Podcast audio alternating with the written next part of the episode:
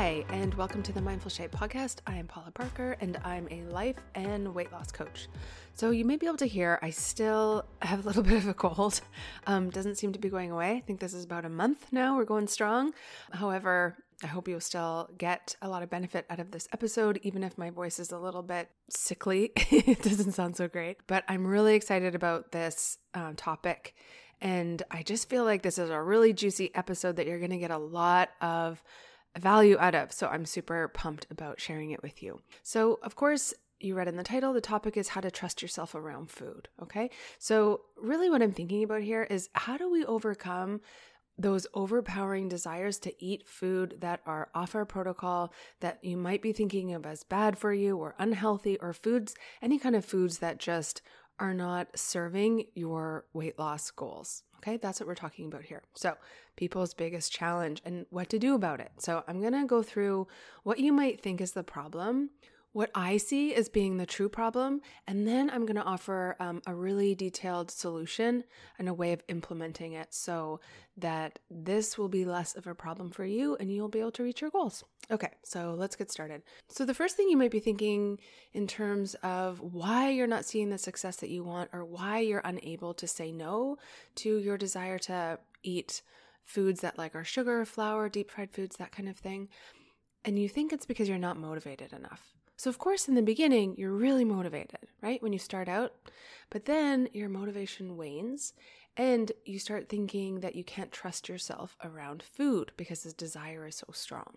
Or you might be thinking that you can't trust yourself around food because you just love food so much. You're a big foodie, or that it's just so delicious, right? You're like, food is just so delicious. I can't turn it down, that kind of thing. And then the last thing that you might be thinking is that you can't have certain foods around because if they're there, you're going to eat them as if you have no control whatsoever. So you know this is you if you're um, like not allowing certain foods to be in your house, right? And you tell your spouse you're not allowed to bring that in, or if um, you're like throwing things away because you just don't want the temptation, I'm talking to you here, right? So you're probably thinking that you need more willpower, that if you only had more willpower, and maybe if you were a more disciplined person, then it wouldn't be a problem. You'd be able to resist them.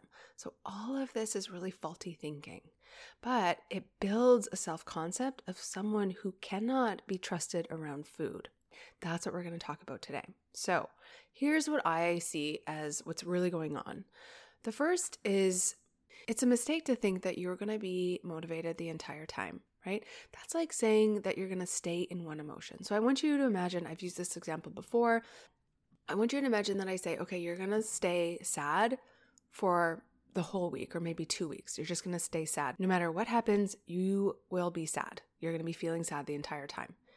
That makes no sense it's like of course you're gonna laugh at something you're, maybe your kid says something funny you're gonna move out of that sadness but somehow we think that uh, motivation is a different emotion and that somehow we need to be feeling motivated to reach our goal and we need to stay in motivation the entire time. And for some of us, that might look like a year, right? Which is just, it's too big of an expectation. We can't possibly be feeling motivated every minute of the day. So if you're thinking that, you really want to question it. Because when we think that, then what we try to do is we try to summon up that feeling of motivation in the moment. So that's more of like a willpower, right? We try to cultivate willpower in real time of wanting the food. So that can look like, okay, I really want the food that's in front of me. What's my goal weight again? Why am I doing this? All of that, right? And it almost never works. So that's the first thing is we need to really clear up the idea that you need to stay motivated the entire time. Usually, we can't change the thought fast enough, in which case, we must allow the feeling that we're experiencing, even though it might be uncomfortable. So instead of trying to change the thought in the moment that you're having a craving or the moment that you really want something, it's going to be hard to change the thought that you don't want it or that your goal is more important to you. In that moment, your emotion or say your desire is going to be really high, which means it's hard to change the thought. So, what I suggest in that time is to really sink into the feeling and connect with your body. And I'll go into more detail about solutions, but I just kind of want to explain where I'm going here. So, don't worry about changing the thought in that moment. We'll talk about when to do thought work, and it isn't then. it's before and it's after, but it's not during you're in that intense moment, okay? So that's the first one is thinking that you need to stay motivated the entire time. You're not going to and you shouldn't expect yourself to. But there are ways to continue taking action even when you don't feel very motivated. And we're going to talk about that and how to do that. Okay, the second is just the way you're thinking about food might be giving it a lot more power than you're really intending. So I want you to think about maybe a food that you is like a weakness for you, something that you're thinking, "Oh, this this always gets in my way." Okay, can you have that food in mind? I want you to think about even how you talk about it or how you think about it. So how you're thinking about it right now is creating a level of desire for that thing. And let's just say it's really high. It's like 10 out of 10, your desire for that food that always gets in the way. So then I want you to think about if you are a non smoker, what you think about cigarettes. Whatever you think about them, if you're a non smoker, is going to be creating that level of desire. So if you don't smoke, you're going to be thinking it's unhealthy, you're going to be thinking it stinks, all these negative things, right? All of those thoughts that you're having are creating a level of desire for cigarettes. And that desire, of course, based on your thinking, is going to be really low. And so it's just really important to know that you have control over how you're thinking about food. So some of you are going to be like, but no, I really do believe that. Like, I can't just change my thought. I can't just think, oh, it's an unhealthy food and not like it anymore.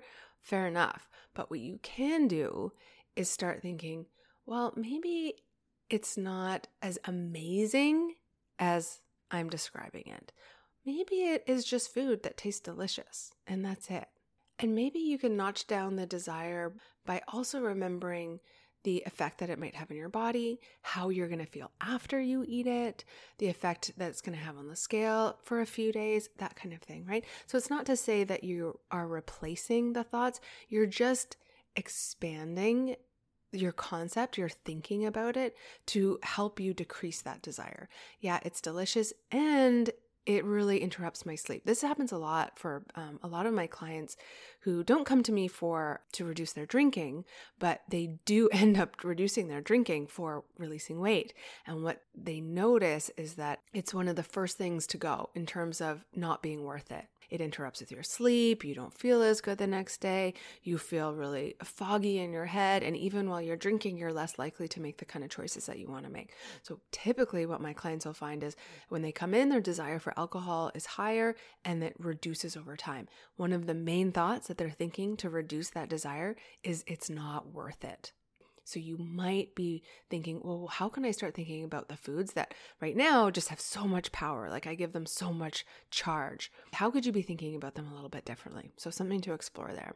A big one that helps reduce desire is thinking that it's a bad food, right? Or thinking that you shouldn't have it, that actually can increase desire.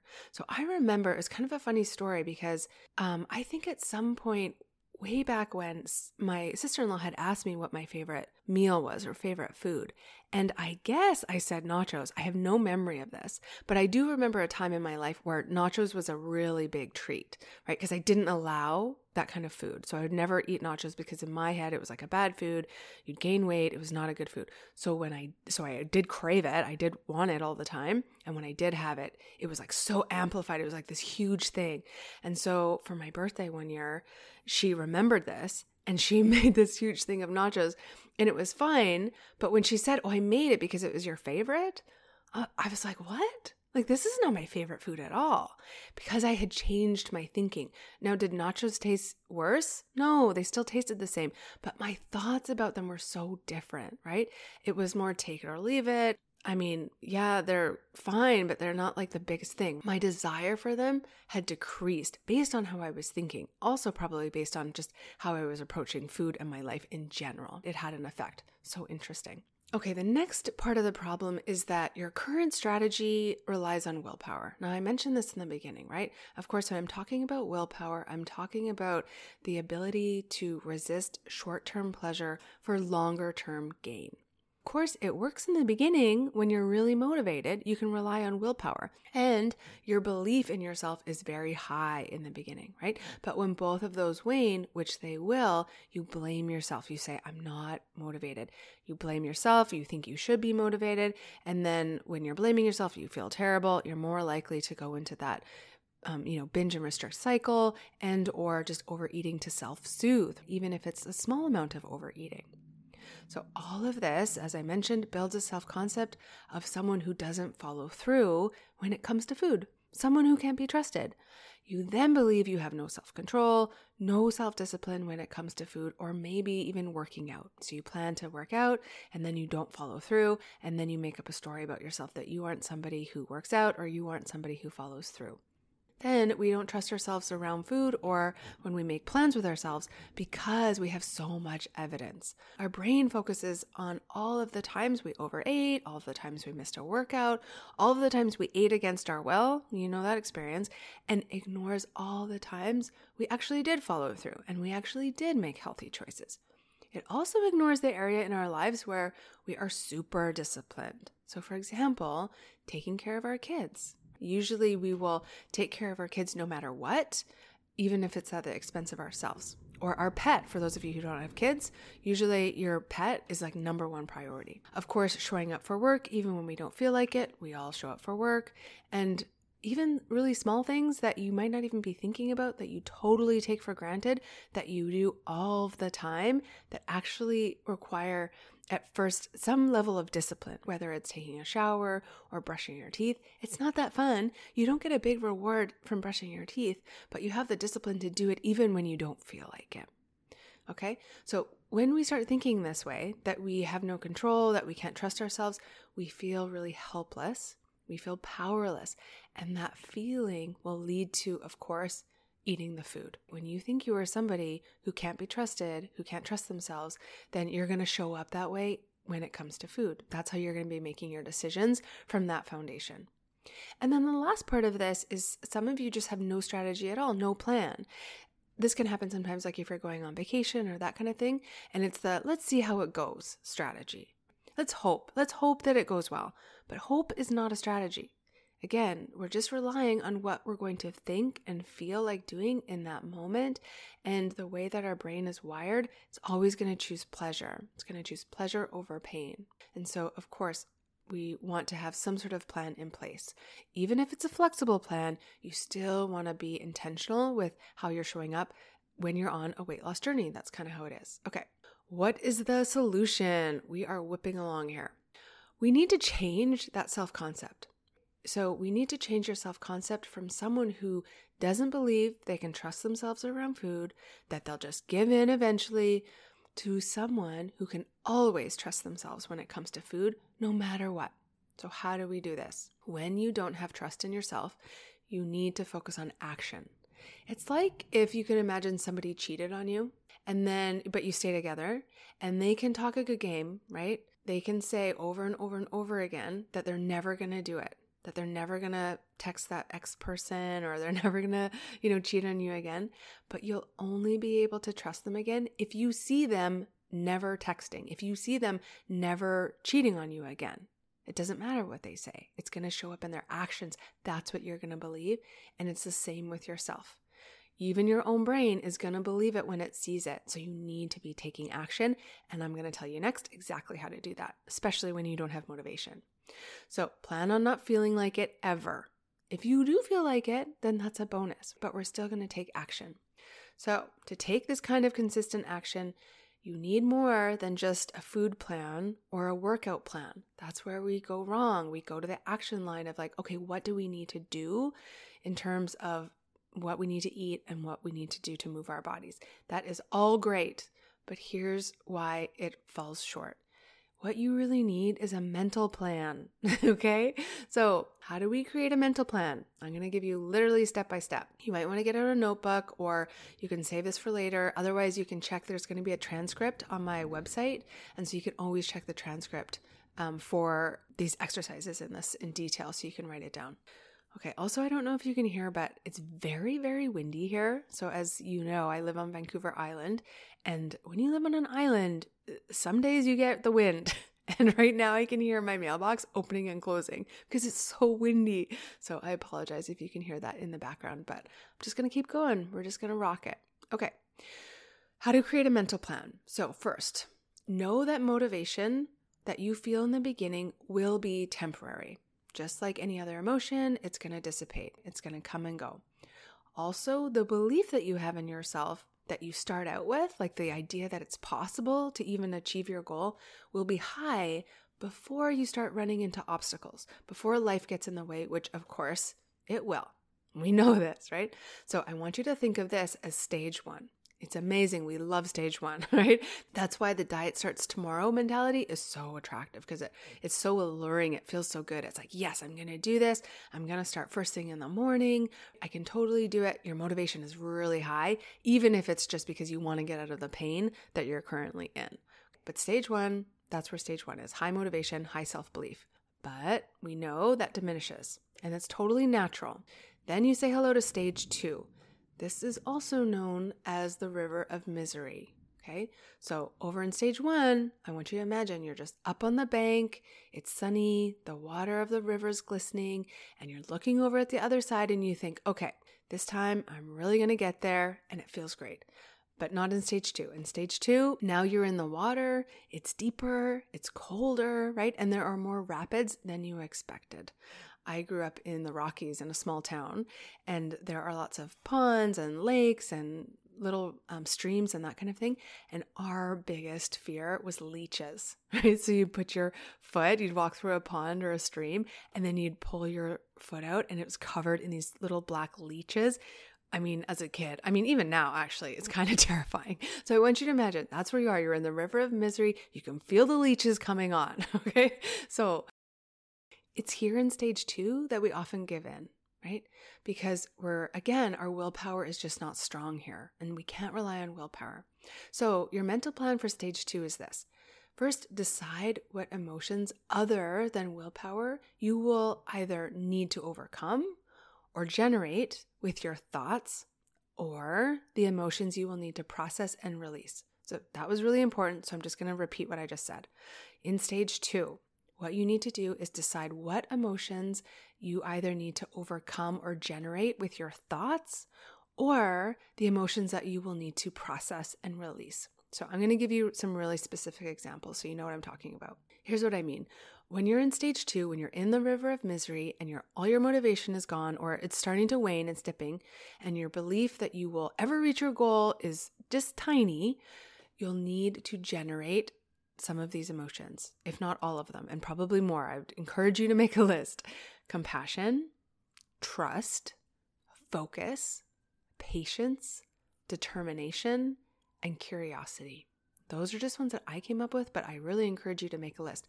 What are the emotions that you will likely need to generate on purpose while you are in this river of misery? Those might be unique to you. You might be thinking of some other ones even now. You'll also likely need to change how you're currently thinking to overcome feelings of self pity, tiredness, exhaustion, despair, frustration, and fear that is never going to happen for you. And then lastly, there's other emotions that you will want to process. And I talked a lot about how to process and release emotion. And those kind of emotions that typically come up that I think are really healthy to process and, and not be afraid of are disappointment, discomfort, and anger. So now I'll illustrate exactly how to approach these emotions. So, how do you generate emotions? How do you overcome some of these emotions? And then, how do you process? Let's talk about that. So, how do you generate an emotion like patience? It's always with your thoughts. If you're currently thinking the rate of your weight loss is too slow, that thought is going to generate impatience. When you're feeling impatient, what we typically do is we start going into that black and white thinking and either go overboard with food or restrict and get into that pattern of like swinging back and forth. So, impatience doesn't serve you because even if you're not swinging back and forth, it's the energy with which you're showing up. It's how you're relating to your body. It's how you're relating to your efforts and food that just is like sucks the energy out of you, right? You're not doing it with any kind of enthusiasm. You're not doing it with any kind of, this is who I am, and intentionally. It's draining you energetically when you're feeling impatient. what do you need to be thinking in order to cultivate patience? Here are some thoughts that I will offer to you that you might want to think on purpose for cultivating patience. One is it will take as long as it takes. I'm getting there. It will take as long as it takes. If you are in it for the long haul, then you're going to be with yourself, no matter if that's three months, six months, two years. Okay. You're going to be with yourself and you're going to get there. Second one is there is no rush when I know it's on its way. So again, I've used this example of like when you order something on Amazon or just order anything online in general these days. When you order something, you're not so worried about it. You know it's coming. So just practicing that thought. You're not going to believe all these thoughts right away. That's okay. You're just trying them on. It's like trying them on like clothes. You're just trying them on, see how it feels, right? And and practice them. And and if some don't resonate with you at all, you're like I'm zero in belief on that thought, then it's not going to work for you. So just disregard. Find something else that works that um, cultivates that patience for you. The next one is the only thing between me and my goal weight are days on a calendar. That might be patience, that might be more determination, I'm not quite sure, but that's how I want you to think about it. The only thing that would get in your way is days on the calendar because it's definitely happening. Next one is slow is better. I have um, I have a couple of more client testimonials that I'm going to be sharing on the podcast, and that's an interesting thing that has come out, which is they've said, you know, it was slower than I wanted, but now I see that actually slow is better. So if you can think of that beforehand, that's going to alleviate a lot of suffering while you're on your way. Some of the things I say is slow is better because they're integrating what they're learning, right? Which takes time. And it's less likely to come back on. We know that when we drop weight really quickly, there's just more chance that it's going to come right back on. There's lots of reasons for that. Self concept is a huge one, but that's for another podcast episode. Okay, the last one that I have for you, and it's a bit of a doozy because you're very unlikely to believe it, but I just want you to try it on as an idea that it actually won't be better over there. It won't be better at your goal weight than it is now. Now I know your brain is like, but it, why am I doing this then? Like that's the whole point. Like of course it's going to be better. And it will be better in some ways, but it's not going to be better in others. Okay, it's just going to be different. So I'll explain that. What I mean by that is you're sitting on a, one bank of the river, you're looking at the river of misery, you see on the other side, and it just looks like roses and daisies. I remember I I don't know if I mentioned this on the podcast before. I lived in this apartment in Vancouver, and my neighbor, in my mind, she's about the same age as me, I would say. And in my mind, she just had the perfect body. I was like, she just has a perfect body. She's like lean, she's fit, but like she's still very feminine. And in my brain, it was it's funny to kind of look on now and I kind of laugh at myself, but in my brain I was like, she has a perfect life. Like how could she ever be upset with a body like that? Like how could she ever experience a negative emotion? Right? So of course it's not true, right? And I got to know her a little bit more and realized of course she has problems. Of course she has things that she's working through, right? Just because you reach your goal weight doesn't mean it's your life is going to be so much better. Now, in some ways it definitely will be. I'm sure you can imagine, I don't need to go into that. There's going to be some things that are a lot better. But you know what's not better? not being able to just eat whatever you want whenever you want as much as you want. right? That's not better. What's not better is having to allow cravings, allow urges without just hitting the escape button and getting out of that feeling that's not better. So there are trade-offs and and so when your brain tells you, "Oh, now you have to suffer, but it's going to be so much better over there." It's just going to be different. So if you can kind of wrap your brain around that and it might take a little it took me a very long time to come to terms with that. Um, and maybe I'm still working on it a little bit to be honest, but what it has done for me is it's really uh, cultivated a lot of patience because if it's not so much better over there, then I can focus on, well, what's good about now? How can I, like so cliched, but how can I enjoy the journey a little bit more? You're just in less of a rush when you you're aware that it's still going to be 50-50 life experience in terms of your emotions even when you reach your goal weight. And for those of you who have lost a significant amount of weight, and I know I get emails, which is so amazing. I love it when you email me and say, I have lost, you know, 25 pounds just listening to your podcast. Like that blows my mind. Like that's so rewarding. And so even if that's you and you're on that journey and you've already lost a lot of weight, I want you to think about how if you were to think back to when you had lost only say 1 pound or something, what you thought it would be like now. You probably thought, oh, once I lose 25 pounds or once I lose 30 pounds, it's going to be so much better. And you might notice it is better in some ways, but overall, it's not like it's so amazing. Like it's so different. Okay. So just something to keep in mind. That's all I will say about that. Went on a little bit longer than I planned. But that's what I mean when I say do thought work, and especially do thought work on paper. You want to see what you're currently thinking and plan intentionally to think things that will offset some of that thinking that doesn't serve you. What do you need to be thinking on purpose? Now, what about overcoming those emotions that keep you stuck? I'm talking about like exhaustion. Let's talk about that. How willing will you be to work through being tired, feeling exhausted, whether that's physically or emotionally or both at the same time? You're a human, which means it's likely that this is going to come up for you at some point. The point of your mental plan is to anticipate all of these types of emotions and physical sensations and be prepared for them. Decide in advance that you're willing to take action even when you're exhausted, even when you're tired, and how you will go about doing that. Don't tell yourself that you're just going to be motivated the whole time and you're never going to get tired. Of course you are. So, what is your plan of action when you finish work on a Friday you're exhausted, there's no food in the house, and you just want to eat all the things or get like a takeout or whatever.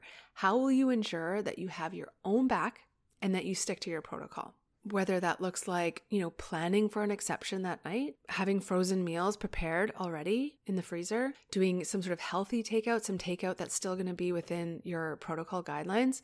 Maybe that's your spouse's night to cook, right? You decide in advance, this is the night, not good for me. It's your turn to cook. Or you make sure that you have leftovers, or what I'm a big proponent of is super boring dinner. So I will look through our cupboards and our fridge and throw together something that's pretty boring, but just staples that we always have in the house. So boring dinner is always an option.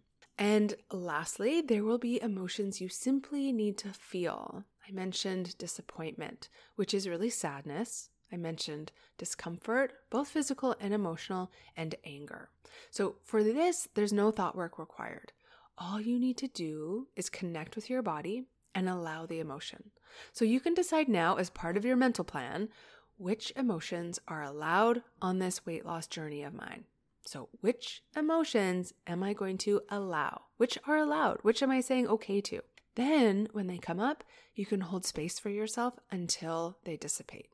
Here's the good news if you have this mental plan in place for stage two, for that river of misery, you will move to stage three. Think of it as if you're still in the river, but the water is now calm and tranquil. You are in the rhythm now. You have momentum. You've worked through your emotions to follow through, and you're starting to think, you know what, this is getting easier and I can really do it. Those are the types of things you're thinking in stage three. And then when you've gone through that, you'll get to stage four, which is when things are just really on autopilot for you at this point, and you truly believe you're going to reach your goal. Okay, so when we don't have a mental plan, we let those emotions get the better of us. The frustration, the exhaustion, it takes us down and we don't follow through. We feel even more disappointed in ourselves. So I want you to imagine if part of your mental plan was this there is nothing you can do to disappoint me. I just heard that and I thought it was so beautiful. Imagine if you told yourself that there is nothing that you could do to disappoint yourself. Imagine how you might show up in life if that was the case. I think a big reason why we don't take big risks, why we don't set big goals, like I want you to imagine is there a goal that you have in mind, whether it's like financial or within your career, or maybe it's your weight loss, or like something that you really want to wear that you wouldn't even dare to speak out loud? It's like a it's like a secret goal. Do you know what I mean? Like you don't want to tell anybody. And part of that might be if you haven't set that as a goal for yourself, part of it might be because you don't want to disappoint yourself. But how might that change if there was nothing that you could do to disappoint yourself? Something to think about, little tangent. Okay, remember you are always in control, always. It's the most important thing you can know about yourself. Even when you feel out of control around food, and even when it feels like you're eating against your own will, every bite is a new decision a new choice that you are in complete control of because nobody is forcing you. you are moving your hand and putting the food to your mouth, right? Going back to self image and trust around food, we can imagine that someone who thinks of themselves as highly disciplined or having a lot of self discipline would for sure trust themselves around food. So let's talk about self discipline for a bit. How would you rate your level of self discipline right now? How self disciplined do you consider yourself from maybe 1 to 10? 10 being highly self disciplined, meaning when you say you're going to do something, it's as good as done. I would maybe rate myself at about an 8 personally, but I've also had to work to get there. I don't think I've always been at an 8, at that high. But cultivating self discipline matters. We need to rely on it when the willpower runs out, which of course we know it's going to.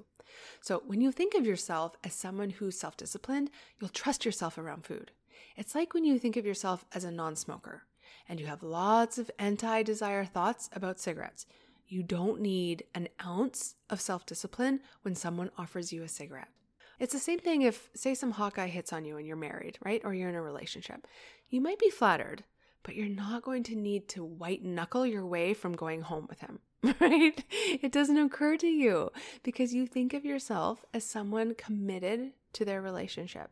Even if you have those thoughts and entertain that idea in your head for a split second, you're still not requiring much, if any, self discipline here. It has to do with decisions that you've made ahead of time and also your self concept. So, when it comes to food, if you want to start changing your self concept into a more self disciplined person, I'm going to give you steps on exactly how to do that. So, get out your notepads. Recognize the areas in which you practice discipline already. What I'm talking about here is when you're doing the things you don't feel like doing in the moment.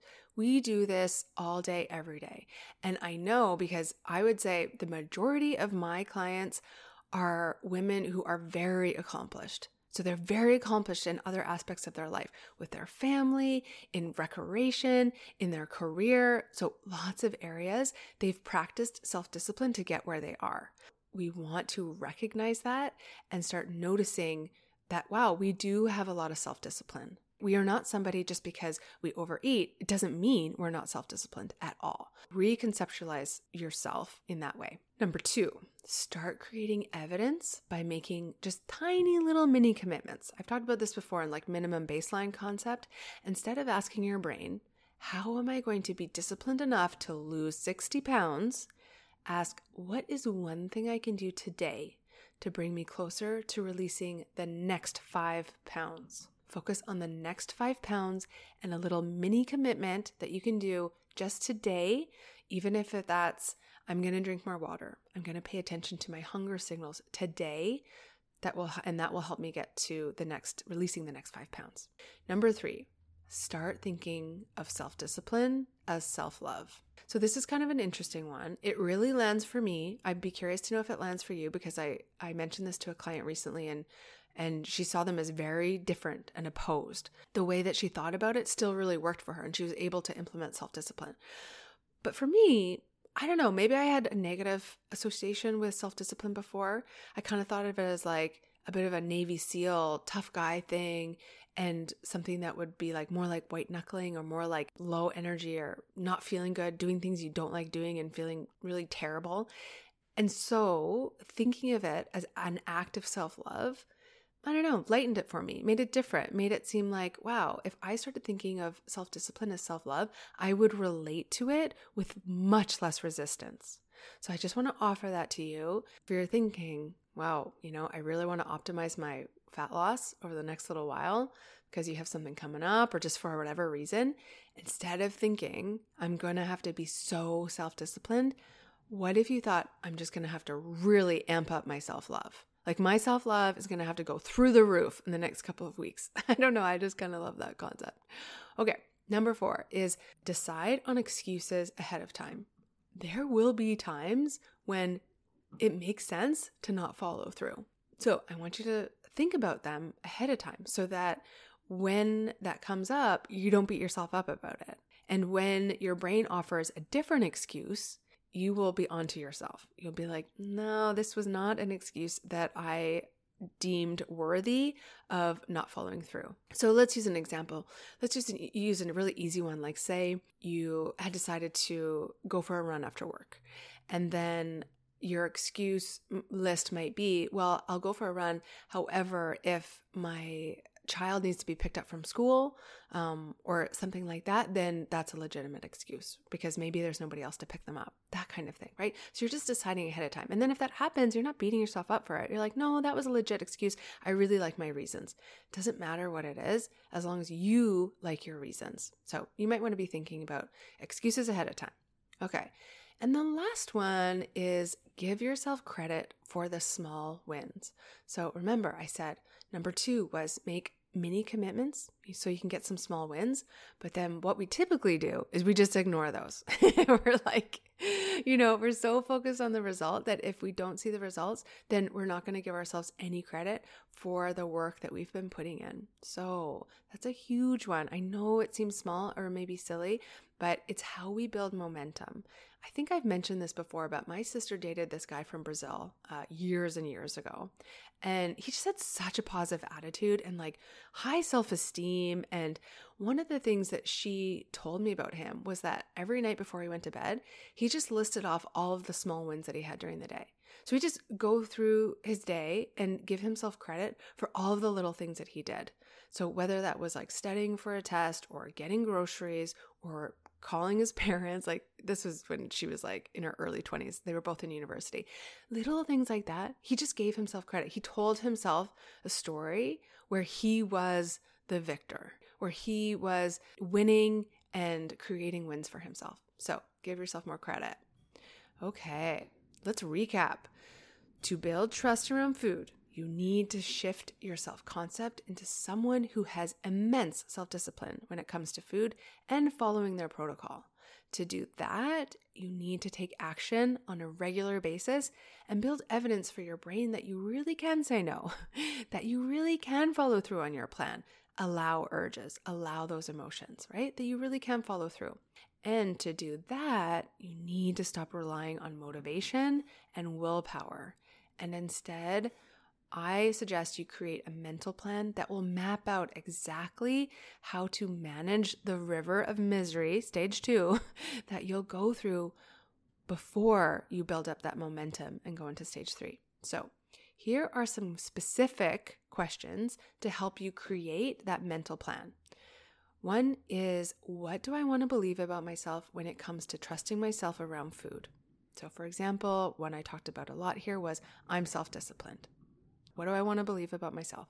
Second is, what are the actions that someone who believes this do when it comes to food? So, if you believed that you were really self-disciplined, how would what would that look like? So, for example, how do they overcome the obstacles that currently bring you down? Okay? So, if someone's thinking they're really self-disciplined, how do they overcome the obstacles that are getting in your way? Number 3 is what are the emotions that I'll likely experience in the river of misery when motivation wears off. Those might be unique to you. I mentioned a whole slew of them, but you might have some that you're like, oh, those always come up for me every time. You really want to get ahead of that and have a plan. Which ones will you overcome with thought work by really taking a look at what thought is creating that and changing that thought? Or which will you need to generate? What emotions do you want to use to fuel your actions, right? Like compassion, I talked about that. What emotions do you want to intentionally generate, like patience also? And lastly, which ones are allowed? Which ones are don't feel great, you'd wish you didn't feel them, but you're a human and you will, which are going to be allowed on this journey with you. That's what I have for you. I hope you enjoyed today's episode. I'll talk to you next time.